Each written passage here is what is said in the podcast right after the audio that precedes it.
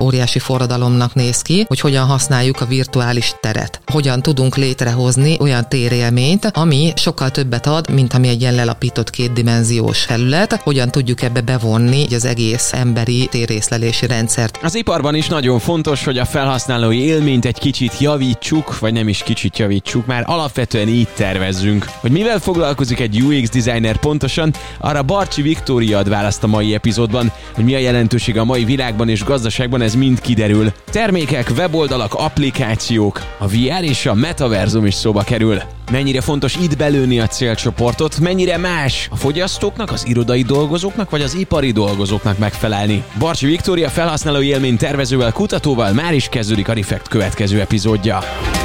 Ez itt a Refekt, egy podcast a jövőről, a legmodernebb technológia szemüvegén keresztül. Egy podcast a hatékonyságról és a fejlődésről, az ipar, a számítástechnika és úgy általában a mindennapi élet szinterein. A házigazda Juhász Pálint. A Refekt Podcast mai adásában Barcsi Viktoriával beszélgetek, aki UX designer, és én szoktam hallani ott is, hogy UI designer, ez a kettő, ez teljesen elválik egymástól, ugye? Ez teljesen elválik. Szia, Viki. És akkor ezt el is fogom majd mindjárt magyarázni, hogy ez micsoda. Jó, engem az érdekel, hogy ha valaki ugye design szekcióban dolgozik, akkor ez valamilyen kreatív szakma, és egy idő után az emberek ezt alkalmazotti viszonyban nem szeretik csinálni. Mi volt az a pont, amikor eljutottál oda, hogy te köszönöd szépen hazamész, és mondjuk akár digitális nomádként vagy egy laptoppal belevágsz a projektvilágba? Felhasználó élménytervezéshez igazából arról szól, ha így ketté bontjuk ezt a két szót, felhasználó és élmény. Felhasználó rész az azt jelenti, hogy az ember emberi szempontokkal kiemelten foglalkozunk, amikor tervezünk valamit. Ha mondjuk itt ülünk ebben a stúdióban, itt van mondjuk egy monitor, ami van valamiféle interfész,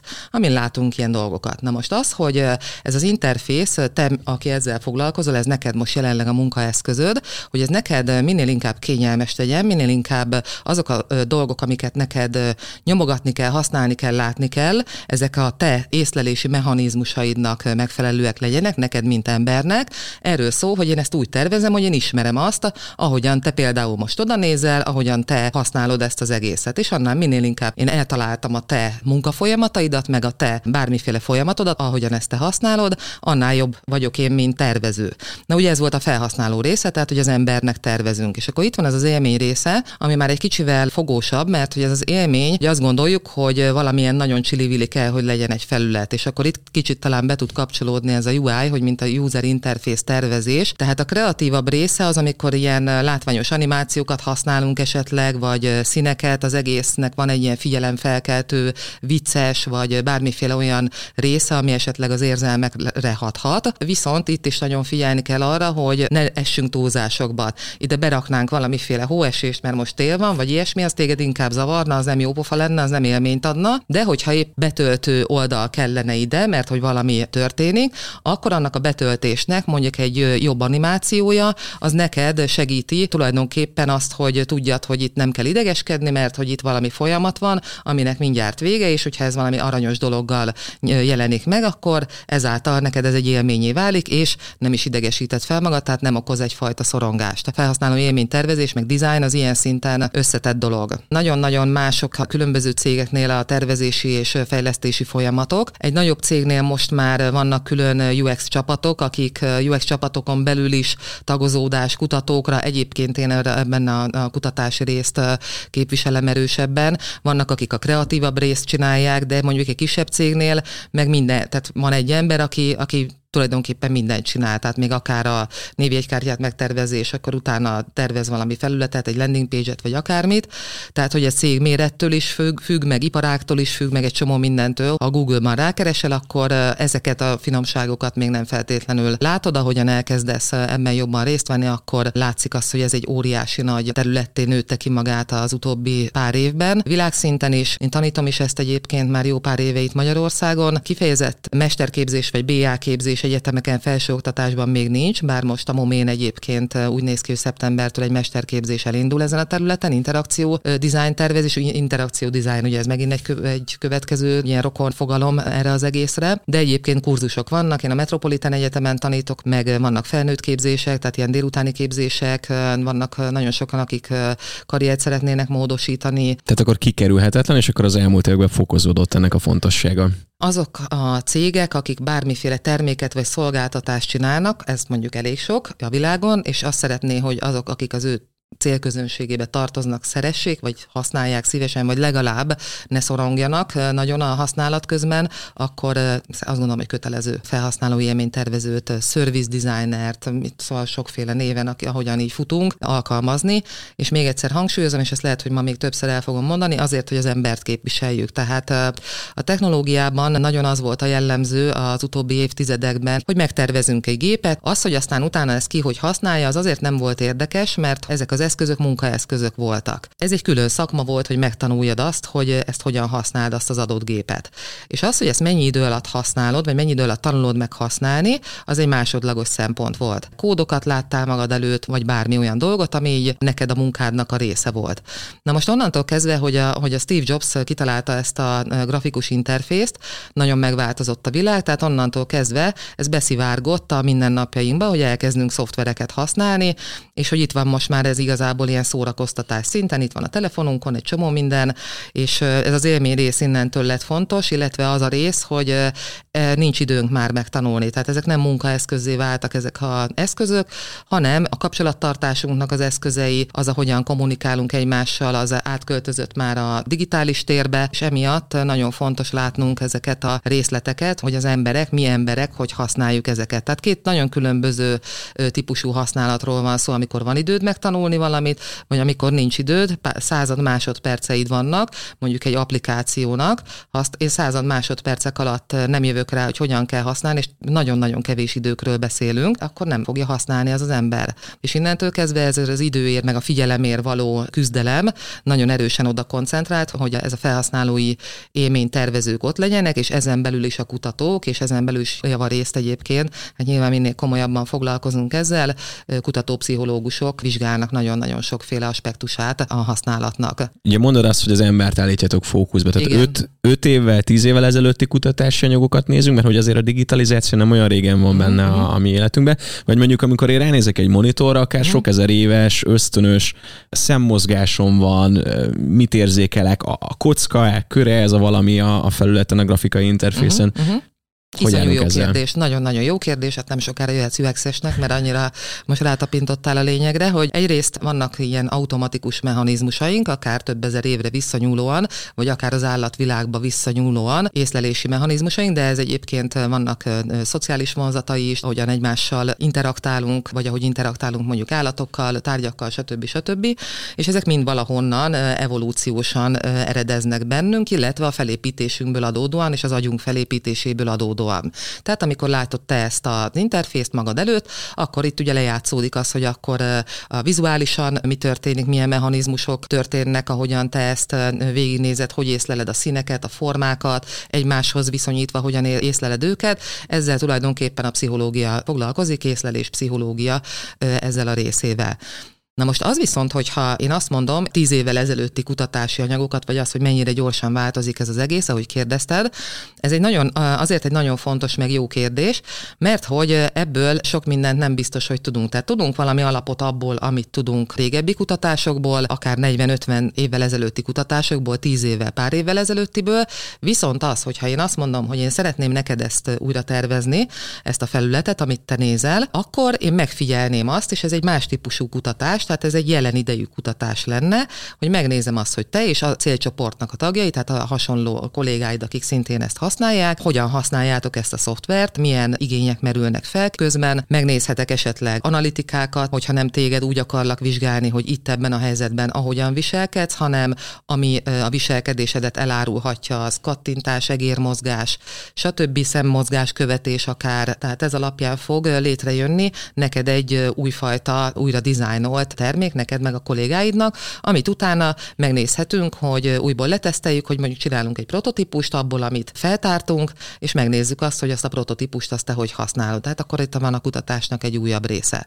Tehát, hogy ez egy nagyon fontos része ennek az egész felhasználói élmény tervezésnek, ez a típusú szemlélet. Mennyire lehet betanítatni, vagy megtanítatni különböző ilyen dolgokat UX designerként, mert mondjuk most akkor átnyergelnék a számítógépről egy távirányítóra. Igen. Azt, hogy ma manapság már van egy Netflix komp, Aha. vagy egy bármi, azt gondolom egy kutatás eredménye, kényelmi funkció, nagyon-nagyon jó nekem, hogy nem kell bemennem a menübe megkeresni Aha. a Netflixet, rányomok. Igen és mondjuk kijön egy öt év múlva egy másik távirányító, és azon meg már tényleg annyira benne van, hogy már így akár zsigerből oda sem nézek, és tudom, hogy ott van ez a gomb. De ugyanezt el tudom képzelni egy okos telefonnál, hogy alulra elhelyezték az ikonokat, és most már mindenki tudja, hogy ott van a telefonkönyv, a, a, a fényképező, a zenehallgató, és hogy annak mindig köbö ugyanott van fixen a helye. Hogy ezek, ezek, amik megérkeznek és uh-huh. megtanuljuk, ezeket mennyire könnyen és gyorsan sajátítja el az emberiség, uh-huh. hogy a felhasználók uh-huh. sokasága. Na hát ez megint csak egy szuper jó kérdés, mert hogy pontosan pontosan ezeket, amikről te most meséltél, ezek a, a hol van a gomb, megtanuljuk, ezek ilyen mentális modellek, tehát felépítünk valahogyan ö, olyan modelleket, ami alapján tudjuk, hogy az ott van, hogy annak ott kell lenni, az ott szokott lenni. Ezeket érdemes felhasználni mindig a tervezéskor, pont azért, hogy ne kelljen újból tanulni a felhasználónak. Azt, hogy én honnan tudom azt, hogy a kilincset le kell nyomnom, amikor bejövök egy ajtón, tehát hogy le lehet menni egyébként egy ilyen szintre, ennek is megvan így egy... Akkor az is UX? Ilyen tekintetben? Csak még nem igen. hívták így. Nem, de sokat hivatkoznak rá egyébként. Megvan sokszor egyébként a fizikai világban, és ez a digitális kétdimenziós világban is elő tud jönni ez az affordanciáknak a kérdésköre, tehát hogy egy tárgy hogyan mondja el magáról azt, hogy mire való. Tehát a kilincsről honnan tudjuk azt, hogy azt így be tudjuk nyomni illetve hogy a kontextus alapján, hogyha az ajtón van, akkor tudjuk, hogy ezt benyomjuk, mert hogy olyan a formája neki, de mondjuk, hogy ez a kilincs a földön hever, és éppen ott van mellette mondjuk egy, mit tudom én, egy szög, akkor lehet, hogy kalapácsnak is tudom használni. Jó, hát én mondjuk nőként tudnám, de mondjuk sokan gondolom most fogják a fejüket. Lássuk azt, hogy nagyon sok esetben érdemes úgy tervezni, hogy elmondja magáról az a, a környezet, hogy mit kell vele csinálni, hogy ezáltal intuitív lehessen a használata. Persze azért ez nem egy ennyire egyszerű folyamat, nem tudjuk annyira intuitívvá tenni a felületeinket, hogy tényleg csak így nyomogatni kelljen. Sokszor szövegek is kellenek, amik, mert ugye a, a feldolgozási folyamatainkban azok is ugyanúgy részt vesznek. Nem akarok most ennyire belemenni a részletekbe. Pusztán ikonok nem elégségesek általában, mert nagyon sokan szövegre támaszkodnak, amikor tovább mennek. De ugye ezeknek így az összességéből létre tud jönni ez az intuitívabb használat, hogy ne kelljen tanulni. Tehát, hogy minél kevésbé kelljen tanulni, és akkor ebbe bejöhetnek az előzetes tapasztalatok, mentális modellek, az affordanciák, hogy akkor mit ö, ö, árul el magáról egy adott forma, egy adott szín, és akkor ebből lehet építkezni. Van ilyen felhasználó élmény történelem, tehát hogy így kijött ez, és ez megváltoztatta ezt, és abból jött az. Hát a Steve Jobs, tehát az Apple termékek azért elég jelentős mérföldkövek ebben. Tehát onnantól kezdve, ahogy az előbb utaltam rá, megjelent egy grafikus interfész, azért az egy elég nagy robbanás volt. Az embernek a vizualitása, tehát ez az érzékszervünk, ha erre támaszkodunk a leginkább. A kódrendszert, hogyha nézel, az, az túlságosan absztrakt. Ha mindenféle számsorokat, betűket nézel egy fekete alapú képernyőn, az ahhoz, hogy ezzel utána tudjál tovább dolgozni, az ahhoz kell még egy csavarni, így egyet így az agyadon, ahogy, ahogy hogy aztán utána tovább tudj menni látsz a képen valamit, egy kis cicát, vagy egy nem tudom mit, ott elindul azonnal valami. De hogyha megnézzük az utóbbi években különböző termékeket, amik létrejöttek, egy szoftvercsomag, egy applikáció, vagy akármi, mennyivel tud másabb lenni mondjuk most egy egyszerű, mondjuk, hogyha végignézzük mondjuk a Google-nak a felületét, azt szeretem a legjobban megmutatni, hogy a Google-t, amikor csak az, hogy google.com beírjuk, Tehát hogy az milyen volt. Oldal tulajdonképpen egy kereső motornak uh-huh. ugye egy kiinduló felülete. Ugye igen, ez, hogy weboldal, meg nem weboldal, én jobb szeretem azt mondani, hogy van valamiféle interfész. Aha, és csak akkor... mert ugye a weboldalakat is hívják sokszor webszoftvernek. Hát igen, egy mert egy szoftver, Aha. mert tulajdonképpen egy, hát sőt, egy kőkemény szoftver, csak ugye webes alapon fut. És régen is a, amúgy szoftverként tekintett rá mondjuk az, aki benne volt, vagy akkor még csak weboldalnak hívták? Csak így a weboldal evolúció uh-huh. miatt kérdezem, aha, hogy... Aha, hát az még most is megvan, hogy egy weboldalt, én mondjuk most nem is tudom, hogy erre van egyébként pontos definíció, de hogy a én weboldalt mondjuk van mondjuk egy öt menüpontos weboldal, mondjuk egy vállalkozó szeretné magát bemutatni, én azt hívom weboldalnak. Az nem Ami egy... HTML mondjuk például. Hát, Tehát pont HTML egy statikus valami, amiben Hát nem de mondjuk sok... van még benne Aha. valami, mit tudom én, egy kis CSS, meg nem tudom, JavaScript, hogy egy kicsit olyan izgalmasabb legyen, de mondjuk már azért a Facebook, azért már az egy sokkal-sokkal komolyabb dolog. Szoftvernek hívhatjuk azt, amikor egy online beszélgetést megcsinálunk, mondjuk egy Zoomon keresztül, vagy megcsináljuk egy Google Meet Meetben, és akkor az simán elfut böngészőben, nem kell letelepíteni hozzá semmit a gépre. A UX az, az nagyon-nagyon belemegy már nagyon-nagyon sokféle iparágba, meg nagyon sokféle szoftverbe, meg eszközbe, munkaeszközbe is. Hol van most legjobban jelen? Tehát most mondjuk van-e valamiféle előremutató kutatás, valamit, akár amit te személyesen vizsgálsz? Uh-huh.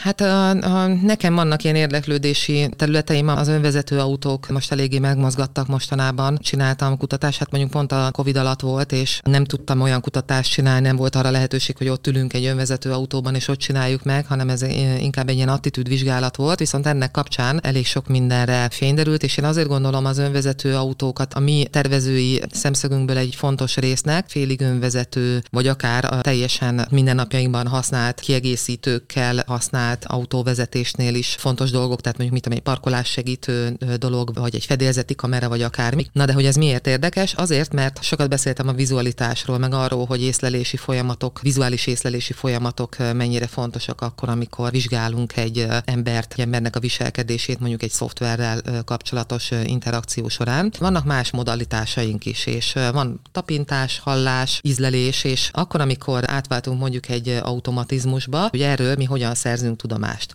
Ha csak vizuális elemeket használunk, beírjuk azt, hogy önvezető autó a Google-ba, ott vannak ezek a hiper-szuper belső felületek, mondjuk egy Teslában, ott van az a baromi nagy interfész, és hogy fú, de jól néz ki.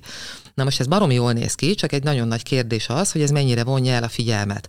Tehát, hogyha vizuális lények vagyunk, és ott van egy ilyen izé, mindig, van valami, ami felé így kapkodni kell a figyelmünket, mert folyamatosan oda hívja, akkor hogy tudunk figyelni, a vezetésre, még akkor is, hogyha éppen most kiváltottunk automata üzemmódba. Ez egy nagyon fontos dolog, és hogy ebbe hogyan jönnek be a további modalitások. Tehát hogyan jön be mondjuk, hogyha valami olyan helyzet van, hogy vissza kell vennem a kontrollt, mi szól nekem? Lehet, hogy elaludtam, lehet, hogy nézzél Netflix ezek, mit tudom én, mit csinálok, nem nézem az utat, az a kijelző az annyi ingert közvetít, hogy elaludt a figyelmem, hogy akkor mondjuk egy valamiféle rezgés az ülésben, az tud-e nekem segíteni, hogy hoppá, itt valami másra kell figyelnem, vagy valamiféle hangjelzés. De ezt mondjuk meg tudjuk egyébként egy egyszerű verzióban nézni, hogy amikor bekapcsoljuk a, a GPS-t, amikor vezetünk, hogy akkor hogy működik igazából az a telefonunkon, az az eszköz, amikor izét szeretem használni a Google Maps-et, mert én a, izét a, a, a vészt azt valami miatt nem szeretem, de mondjuk milyen a hangja annak, aki szól, mikor szól. Rossz az élményed a vízzel kapcsolatban? Ú, hát, hát nekem az a nagyon, tehát az, az például nekem nagyon rossz. A Google Maps az jobb, de azt se szeretem, mert De mi a, mi a hát, van... most van egy ilyen gyakorlati példánk, tehát mm-hmm. hogy így nem néz ki jól, nem úgy visz oda. Ezt abszolút nem kutatóként mondom, meg nem UX-esként mondom, szerintem borzasztó rossz a felülete, nekem nagyon idegen, ahogyan navigál, nekem a stratégia amit összerak nekem, hogy merre visz, a nekem az se szokott tetszeni. Én értem, hogy ő én nekem jót akar, de ne úgy akar, tehát ő úgy akarjon nekem jót, ahogy én szeretném. Tehát ott azért azt meg lehetne kutatni rendesen. Ez is egyébként baromira érdekel, hogy hogyan tájékozódunk a térben, ezt a szoftver hogyan tudja segíteni. Ugye ezt már szoftvernek, most hívhatom szoftvernek, egy ilyen navigációs eszközt. Tehát nekem, én hozzám az nem passzol. Akkor, amikor vezetés közben én egy ismeretlen helyre megyek, mert ennek nyilván ott van relevanciája, én egy ismeretlen helyre megyek, akkor akkor nekem mikor szóljon, hogy én nekem le kell fordulnom balra. Tehát ugye ez, ez, ez egy izé, 300 méter múlva. Honnan tudom azt a 300 métert, hogy az, az milyen távolság igazából? Én egyébként így viszonylag kezdő sofőr vagyok, tehát azért tudom ezeket ennyire részleteiben látni, de hogy a önvezető autókkal kapcsolatos kutatások, azokban rengeteg ilyen van. Sofőrnek a, a kontrollja és a kontroll visszavétele hogy történik, hogyan interaktál e a kocsival, az hogyan beszél neki vissza, milyen módon beszél neki vissza, az baromira fontos lehet, mert hát itt emberéletek múlhatnak ezen. Úgyhogy én azt gondolom, hogy itt a jövő az, vagy jelen, ez nagyon sok mindent megmutat nekünk az önvezető autók kapcsán, más területeken is. Itt be tud jönni nem sokára az ER, mondjuk hogyan használjuk a perifériális látásunkat. Az egy nagyon-nagyon fontos dolog. Jelzéseket hogyan adunk úgy mondjuk egy kiterjesztett valóságban, hogy az olyan jelzés legyen, hogy arra aztán fogunk tudni figyelni. Lásd metaverzum, amit be behozott a, a Facebook. Szerintem ez is egyébként egy óriási forradalomnak néz ki, hogy hogyan használjuk a virtuális teret. És hogy erre a virtuális térbe hogyan tervezünk, hogyan tudunk létrehozni egy olyan térélményt, ami sokkal többet ad annál, mint ami egy ilyen lelapított kétdimenziós felület, hogyan tudjuk ebbe bevonni igazából így az egész emberi észlelési rendszert és térészlelési rendszert. Hogyan? Könnyen, nehezen, mennyire kell hát ezt azért nehéz, mert amikor volt ez a pandémia, én nagyon szerettem nézni, nem tudtunk ugye sehova utazni, és akkor mindig néztük a férjemmel ezeket a, vannak a Youtube-on olyan ilyen városnéző videók, videók, amikor teljesen csöndben van az ember, aki ott van rajta így a fejkamera, és szépen végig sétál egy városon. És akkor szépen lassan sétál, nincsen, max van ilyen feliratok vannak, hogy épp mit nézett meg, nincsen zene mögé rakva, meg semmi. És ez egy tök jó élmény tudott adni, és akkor négy órán keresztül, akkor mit tudom, elementünk Szicíliába valahol valami városba. Jó, nyilván képtelenség négy órán keresztül ezt végignézni, de hogy na menjünk le, akkor is akkor néztünk, mit tudom én, egy fél órát belőle. És az, ahogyan hallod a hangokat, az utcának a hangjait, ahogy így hallod egy kicsit a szelet, ahogy a, ennek a felvevő eszköznek a mikrofonjába bejön, ez már egy sokkal közelébb élményt tud adni, mint amikor esetleg létrehozunk egy szemüvegen keresztül valamiféle virtuális teret, ami nagyon erősen csak a vizualitásra épít, viszont a hangokra, a hangokra is valamennyire, de már a tapintásra kevésbé. És hogy érdekes dolog egyébként, hogy ott a szél, mint ami tapintás, tehát hogy érezzük a bőrünkön a szelet, meg hogy szagoljuk egy városnak az illata. Tök érdekes, vakok egyébként, akik utaznak, vannak, blogolnak többen, és ők mesélik azt, hogy nekik egy városnak az élmény, ez a szagok alapján, meg a szellő ezek alapján épül fel. Azért érdekes a mi szempontunkból, akiknek nincsen speciális igényünk, hogy ez bizony nálunk is itt van. Tehát, hogyha egy virtuális világot, vagy egy olyan világot próbálunk építeni, ami sokkal inkább hasonlít ehhez a valósághoz, de hát ugye ez már megint egy másik kérdés, hogy itt most mit fogunk föl valóságnak. Tehát, hogyha elkezdünk ilyet építeni, akkor azt gondolom, hogy nagyon fontos azt, hogy behozzuk ezeket a, az elemeket is. És ez jelenleg én azt gondolom, hogy még gyerekcipőben jár. Tehát nagyon erősen vizuális központúak ezek a, a különböző ilyen szemüvegekkel, amikkel Facebookék szórakoznak, meg ilyesmi. Nem tudom, mondjuk még nem próbáltam. Szerintem itt azért van még bőven munka ebben, hogy egy valósághoz közeli élményt létre tudjunk hozni. Ha mondjuk elvesztenénk valamelyik érzékszerünket, akkor lehet, hogy nem is a szemünk lenne az, ami a legjobban hiányozna, vagy mondjuk ebből van-e bármilyen kutatás? Hát nyilván rengeteg van, hogy mit hogy használunk, hogy kikapcsolunk, tehát hogyha valaki mondjuk látó volt, és aztán ezt elvesztette, akkor utána hogyan használja, kezdi el használni így a, a, a többi érzékszervét, hát nyilván sokkal jobban felerősödnek ne veszítsük el, tehát uh-huh. uh, nagy, rengeteg, tehát tényleg, ez, de ez egy annyira... Nem csak például nagyon... UX-ként, tehát hogy, hogy mire hattok a legjobban akkor ezek szerint hát a jelenlegi... a vizualitásra, uh-huh. de azért jó kérdés ez, mert hogy nagyon sokat foglalkozunk azzal, hogy speciális igényű emberek is, speciális igényű felhasználók is tudják használni az oldalakat, és itt meg kell úgy csinálni egy oldalt, és mondjuk ennek nagyon sok a kódvonzata, hogy a felolvasó szoftver jól tudjon működni. Ahhoz úgy kell összerakni egy oldalt, hogy az a aki gyengén látó, vagy, vagy nem lát egyáltalán, annak ez az eszköze, ő csatlakozzon úgy rá, hogy el, le tudja neki írni, hogy ott mi van. De mondjuk egy siket felhasználónak legyen minden szövegesen, tehát mondjuk egy videó legyen feliratozva. Egy olyan embernek, akinek valamiféle, ezt egyébként ezen a területen így hívják, hogy speciális igényűek az utazásához szükséges felméréseket készített a cég, hogy egy épület mennyire könnyen megközelíthető a különböző speciális igények szerint, és ott ebben a csapatban kognitív zavarokkal élőnek hívják azokat, akik mondjuk például Például, hogyha valaki autista, elmegy egy bevásárló központba, akkor lekapcsolják a zenét, meg letompítják a fényeket. Azért, hogy nyugodtan tudjon vásárolni a családtagjával. Ugyanez érvényes arra is, hogy ne rakjunk ki mondjuk egy, most maradjunk a weboldal kifejezésnél, de egy bármilyen szoftvernél ne rakjunk be ilyen olyan ingereket, amitől túl sok animáció, túl sok szín, túl sok olyan dolgot, ami egy ilyen zavarral érő számára problémás lehet. Vagy mondjuk, hogyha valakinek mozgásszervi problémái vannak, akkor az billentyűről tud tudja mindent csinálni, ne csak az egérrel, ne csak ilyen nagyon ilyen finom motoros tevékenységgel tudjon navigálni mondjuk egy eszközön. Ezeket nagyon fontos figyelembe venni, hát sajnos ez is gyerekcipőben jár. Tehát hiába vannak erre jelenleg Magyarországon is már törvények, hogy ekkora és ekkora ilyen és ilyen legyen egy weboldal, baromira nem olyanok, úgyhogy ebbe is azért még rengeteg munka van, hogy olyanok legyenek.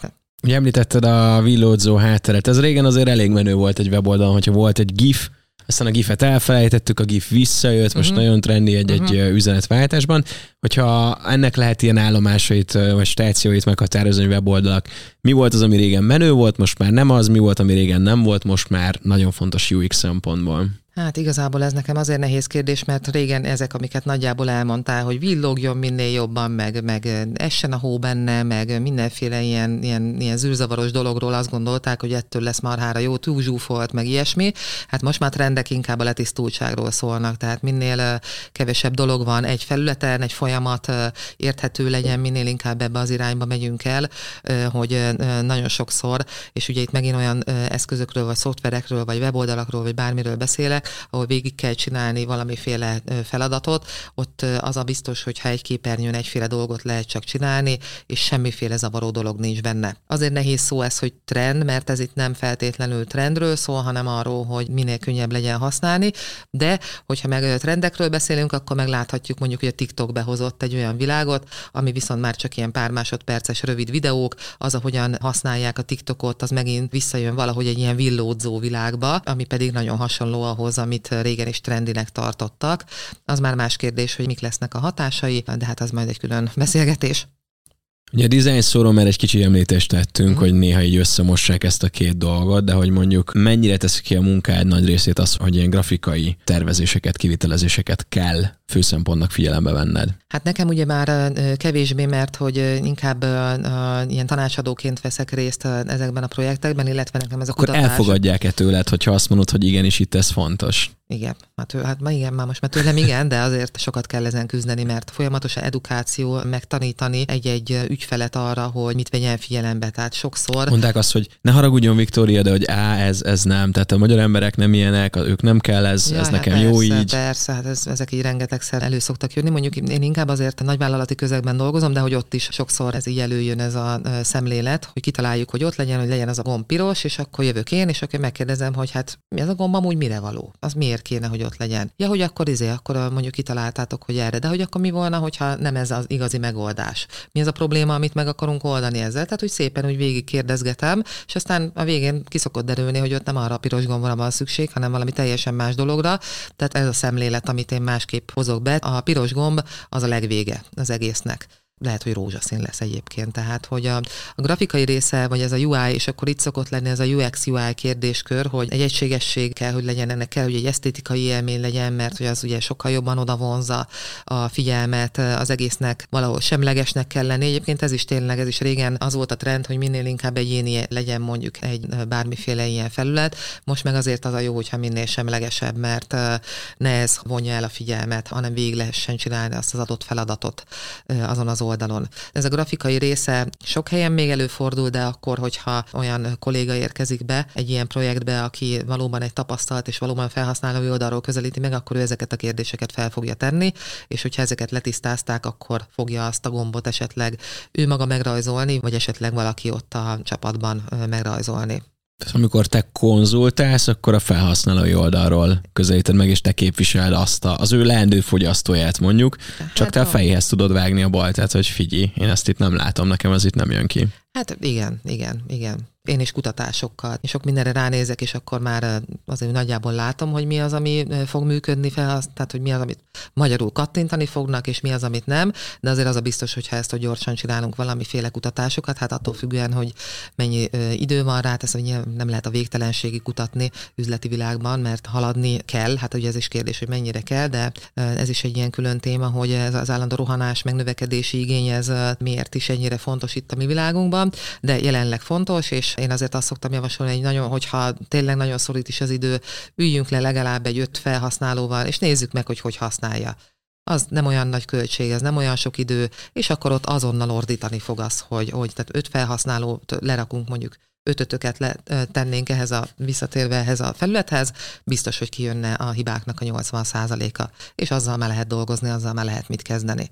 Tehát én ezt a szemléletet igyekszem behozni minden projektben, mindenféle iparágban, mind, bármilyen szereplővel is találkozom. Tehát kvázi fókuszcsoportot kell bármilyen problémára létrehozni. Hát nem fókuszcsoportot, mert az egy más típusú. Beszél, igen, tehát, tehát hogy, hogy, add a kezükbe. Igen, tehát az, hogy használja. A fókuszcsoport is egy jó módszer, csak az másra az inkább ilyen attitűdöket tud vizsgálni, de ez, ezek ilyen részletkérdések kérdések, igen, tehát hogy valahogyan ö, ö, kerüljön oda a, a felhasználónknak a kezébe az az eszköz, és nézzük meg konkrétan, akár azt mondjuk, hogy figyelj ide, itt van ez a feladat, vegyél föl most egy podcastet. És semmit, én egy szót nem szólok, hanem végignézem, hogy, hogy te hogy csinálod. És megkérlek arra, hogy ezt mondjad, hogy épp most mit, miért csinálsz. És én megnézem, és ezt megcsinálom öt kollégáddal, és összesítem, és látom azt, hogy hoppá, ott volt az a piros gomb, és az mindegy imótokat tökre idegesített, és hogy ezt nem, nem akkor, akkor azzal valamit ott kezdeni kell. De lehet, hogy megnézem, tehát hogyha van erre lehetőség, megnézlek itt a stúdióban, megnézem, hogy milyenek a körülmények, hogyan tudod használni, hogyan áll az egész, tehát hogy, hogy én nyilván azt szeretem, hogyha teljes közegében vizsgálom az embert, de ha erre nincs lehetőség, akkor online megnézzük, hogy ezt hogy csinálod, tehát hogy ilyesmi kutatásokat meg lehet csinálni, vagy mondom, nagyon sok számszerűsíthető adatokat is meg tudunk nézni egy-egy olyan típusú szoftvernél, vagy weboldalnál, aminek rengeteg látogatója van, ott azért van olyan statisztika, amiből azért ki lehet indulni, és lehet látni ilyen mozgásokat, hogy hoppá, itt akkor itt van egy gócpont, akkor ezt nézzük meg, hogy itt mi lehet, akkor megnézzünk egy másik kutatással, hogy akkor ennek mi lehet az oka, és akkor arra hozunk megoldást. Az egyszerű fogyasztói halmaz mellett ott van mondjuk az irodai alkalmazottak halmaza, vagy mondjuk a, a gyárban dolgozók halmaza. Rájuk máshogy kell tervezni? Az elvek szerint nem, tehát az elve az ugyanez, ugyanaz mindenhova, de a körülmények azok borzasztóan mássá tudják tenni. Hogyha mondjuk, most készülök egy kutatásra, ahol fizikus programozókkal fogunk együtt dolgozni, akik olyan eszközt csinálnak, ilyen félvezetőkkel dolgoznak, még egyelőre nem tudom pontosan, hogy mi a projekt, annyira nagyon-nagyon távolinak tűnik így a mindennapjainktól, de hogy ők is használnak a különböző gépek beállításához szoftvereket, ott ugye azért meg kell értenem azt, hogy az az iparág, vagy hogy ott mi történik. Az nekem is egy tanulási folyamat. Feltehetően olyan felületekkel fogok találkozni, amikkel így a, mondjuk egy irodai szoftvercsomagnál, vagy egy olyannál, amit nagyon sokan használnak, egyáltalán nem. Tehát, hogy sokkal több időbe telhet az, hogy átlássam, hogy miről van szó, de egyébként az elveit tekintve rá kell jönni, hogy akkor kik fogják ezt használni, vagy kik használják most ezt, és hogy ő, akkor ők milyen problémákkal találkoznak, mi az, ami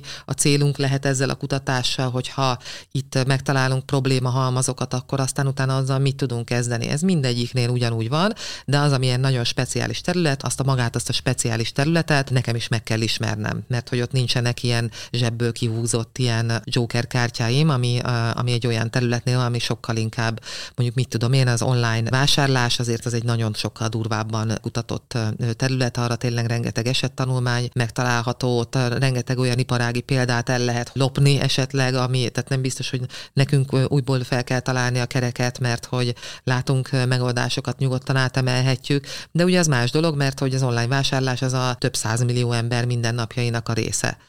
A félvezetőknek a tervezése az úgy, az, az úgy nem annyira. Vagy mondjuk egy önvezető autóban egy interfész tervezni, az sem annyira. Vagy mondjuk egy repülőgépben megtervezni a repülőgép szerelőknek olyan segédeszközt, amivel megtalálják jobban azt az adott problémakört mondjuk a motorban, az megint egy nagyon-nagyon speciális terület, de akkor én azoknak a szerelőknek nézem meg a munkáját, munka közben megfigyelem, hogy ott mi történik, meg végig beszélgetem ott az egész csapattal, és aztán abból lehet lehet látni, hogy hogyan lehet azt megoldani.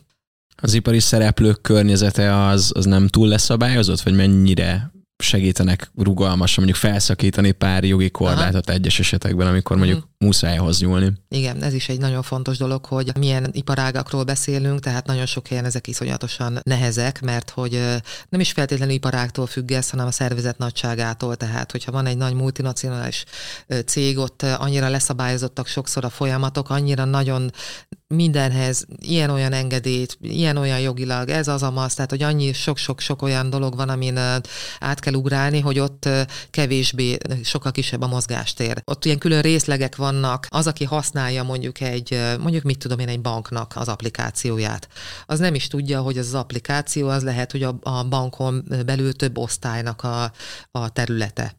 És én, mint aki használom ezt, engem csak azt látom, hogy miért nem halad ez a dolog, vagy hogy itt miért romlott el, miért állt le. És ezt meggyógyítani, megjavítani, az lehet, hogy több ö, osztálynak az összehangolt munkájára lenne szükség, de a szervezet ezt nem biztos, hogy engedi, mert a szervezet annyira külön-külön ö, mozog, hogy őket egy asztalhoz ültetni ö, lehet, hogy nem könnyű feladat. Sőt, sokszor, hogyha multinacionális, akkor lehet, hogy valahonnan a, a központból jön egy megoldás, és akkor azt kell oda erőltetni, lehet egy olyan piacra, ahol ez nem fog működni. Szóval ott azért ilyen finomságokkal, ilyen helyeken ö, lehet találkozni, vagy olyan iparágban dolgozunk, ahol nagyon speciális ideális a célcsoport, és akkor őket nagyon nehéz megtalálni, nagyon nehéz velük kapcsolatot teremteni, bármi miatt lehet. Egy fizikai távolság, lehet egy nagyon nagy elzárkózás, lehet egész egyszerűen mondjuk pandémia idején nem lehetett oda menni, tehát hogy lehetnek ilyen gátoló tényezők, akkor ott ugye megint más módszerekhez kell folyamodni. Nincsenek ilyen standard megoldások ezen a területen, és itt egyébként a kreativitás része pont itt jön be. Itt egy helyzet, na akkor ebből lássuk, hogy mit tudunk kihozni, és akkor nem, hogy nem azt erőltetjük, tehát én soha nem azt erőltetem, hogy már pedig ezt így kell csinálni, hanem ott vagyunk, és akkor főzzünk, amiből tudunk, de erősen képviselve azt, hogy, hogy itt a, azok, akik ezt használni fogják, azt, az, azért próbáljuk meg őket valahogyan figyelembe venni. Vagy ha nem hisznek neked, akkor hozod az ötös fogatot, a csapatot, kezükbe adod és megmutatod, hogy már igen, pedig ez így, így van. van. Igen, igen. Akkor én összefoglalnám, hogy nagyjából mit jelent a UX design, azt nem uh-huh. próbálj meg, légy szíves, vagy inkább uh-huh. javíts ki, hogyha uh-huh. tévedek, de nekem eddig az volt, hogy egy ilyen Photoshop előtt, vagy, vagy nem tudom, egy-egy ilyen megbeszélésen ültök, kitaláltuk, hogy hogy lesz jó az embereknek, és kész. Uh-huh. De valójában ez egy probléma megoldás, egy, egy óriási ergonómiai tervezés, egy ilyen kényelmesebb tétel, emberek vágyait teljesítitek, Aha és mindezt a legvégén meg észre se vesszük, csak, uh-huh. csak van egy ilyen basic elégedettségünk. Pontosan, ezt elég jól összefoglaltad, és jó is, hogy behoztad az ergonómiát, tehát hogy ennek vannak ilyen előzményei, tehát hogy egy tárgyat úgy megtervezni, egy ilyen fizikai tárgyat, mondjuk ezt a mikrofont, vagy ennek a mikrofon állványt, úgy megtervezni, hogy ez kényelmesen használható legyen, vagy egy széket, vagy, vagy akármiféle ilyen munkaeszköz. Tehát, hogy igen, igen, abszolút így van. Még egy dolgot említettel az emberi tényezők körében az elején, ez pedig uh-huh. a mhm. szorongás volt. Igen sokszor szorongunk különböző tárgyak és használati eszközök nem jó működése miatt? Igen. Vagy igen, tehát szerintem egész egyszerűen csak elég belegondolni abba, hogy próbáltál-e végig menni mondjuk egy, most, most nem is akarom már így a közigazgatást nagyon így pellengére állítani, de azt hiszem, hogy ezzel kapcsolatban mindannyiunknak vannak tapasztalatai, meg közműszolgáltatókkal kapcsolatban. Nagyon le a kalappal egyébként, mert egyre inkább észrevehető, hogy, hogy odafigyelnek, és próbálnak már úgy létrehozni mindenféle ilyen számlázáshoz, meg mindenféle ilyen-olyan nyomtatvány bejelentéshez dolgokat annak ellenére, hogy ott, ott tényleg nagyon-nagyon nagyon merevek ezek a háttérrendszerek, de hogy ott is elkezdtek odafigyelni, de hát azért itt van bőven szorongás, tehát hogy nem tud az ember végigvinni egy régen volt, a, és ezt is már megjavították, úgyhogy most már azért, azért beszélek erről. Vállalkozóként NAV-nak bejelenteni az adódat, jávás ilyen szoftveren. Az, Jó kis ányke. Hát yes. ott az, az ányke, hát pontosan. Tehát, hogy ott azért azt gondolom, hogy volt káromkodás, meg szorongás igen sok. És az viszont tök jó, hogy erre elkezdtek egy online elérhető felületen egy egyszerű kitöltéssel, tehát hogy az, az iszonyú sokat javult például. Van még bőven szorongás, de az nagyon jó, hogy, hogy ezt így elkezdték észrevenni, és erre szánnak, tehát hogy van erőforrás ezeket így elkezdeni így megcsinálgatni. Marcsi Viktoria, köszönöm szépen, hogy itt voltál velünk. Köszönöm szépen. Ez volt a Refekt, Juhász Bálintal. További tartalmakért, epizódokért keres bennünket a Spotify-on, az Apple Podcast-ben és a további podcast platformokon.